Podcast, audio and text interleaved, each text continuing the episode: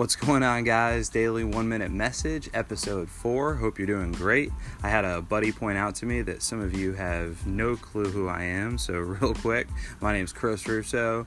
I'm a pastor in South Carolina at Seacoast Church. Been married for 12 years to my wife Abby. We have th- we have three sons: Isaac, JoJo, and Sammy.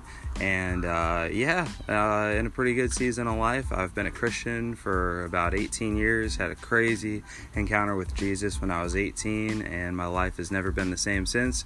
Y'all will hear more about me throughout the course of the show. But simple scripture for today: Jeremiah 29:13 says, "You will seek me and find me when you seek me with all your heart. I will be found by you," declares the Lord. I love that passage because God is saying that we can have as much of Him as we want. Uh, that's a I think Rick Warren interpreted that passage that way, and I love that. We can have as much of God as we want.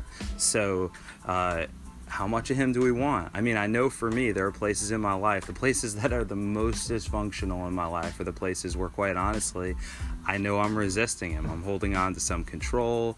I'm saying in that area, essentially, it's going to be about me, it's going to be about my preferences, my whatever and uh, you know my heart ultimately is to go after God with everything I have, but um, you know it's a, it's a battle. So you will seek me and find me when you seek me with all your heart.